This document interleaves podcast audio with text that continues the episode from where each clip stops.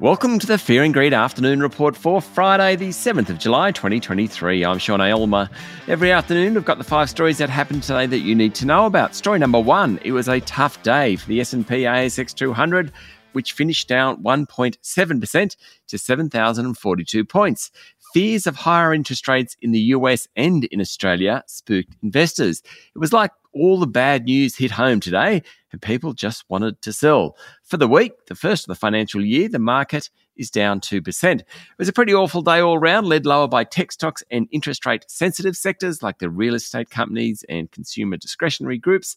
All the market sub indices dropped, as did about 90% of the top 200 companies. Share prices of some big and well known groups fell sharply, led by Afterpay owner Block, industrial property company Goodman Group, Gold Digger Northern Star Resources, James Hardie Industries, Treasury Wine Estates, etc., etc. Some of the energy companies were probably among the better performers.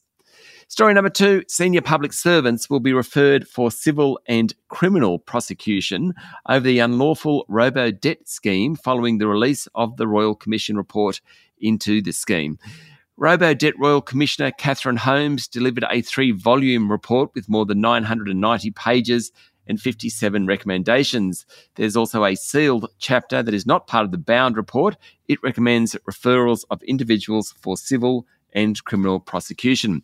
The robo debt scheme unlawfully raised $1.76 billion in alleged debts from nearly 400,000 Australians. Unlawful is the important word there. Commissioner Holmes was critical of the venality, incompetence, and cowardice of former ministers responsible for the scheme. The Royal Commission found that a number of people who were pursued for debts died by suicide, and it was critical of former Prime Minister Scott Morrison, former top bureaucrat Kathryn Campbell, and former ministers Alan Tudge, Stuart Robert, and Christian Porter. Late today, Scott Morrison said he completely rejects the findings critical of his involvement. Among the Robo Debt Royal Commission recommendations is for an overhaul of cabinet in confidence rules regularly used to keep information secret. Story number three Opposition leader Peter Dutton was again talking up the merits of nuclear power, saying Australia's growing energy demands could be met cost effectively by building small nuclear reactors on the site of ageing coal fired power plants and using transmission systems already in place. Dutton accused federal Labor of being mesmerised by the glare of solar panels and wind turbines and failing to seriously consider the opportunities of nuclear power, including to lower household energy bills. He also wants a major boost for lucrative uranium exports and disputes climate change and Energy Minister Chris Bowen's criticism that nuclear is the most expensive form of new energy. Dutton says 50 countries are investing in nuclear, so it must have some sort of attraction. Asked to respond to the idea, Labor front frontbencher Jason Clare said no. There you go. Story number four new national standards and accreditation rules will be developed by the end of the year after a review led by Sydney University Vice Chancellor Mark Scott found that universities are failing to equip teachers with the skills to manage classrooms.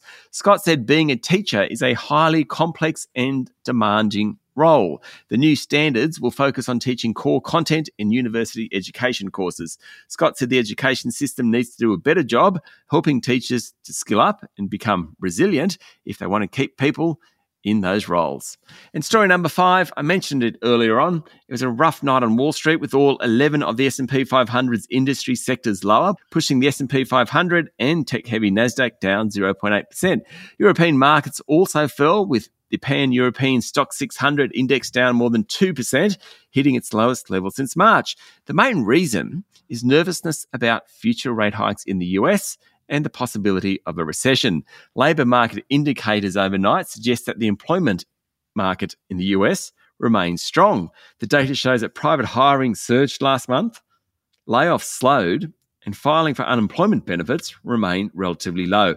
That could force the Fed to push up interest rates, and that's weighing on equities. That's it for the afternoon report for Friday, the 7th of July, 2023. Michael Thompson, Adam Lang, and I will be back tomorrow morning with a weekend edition of Fear and Greed. I'm Sean Aylmer. Enjoy your evening.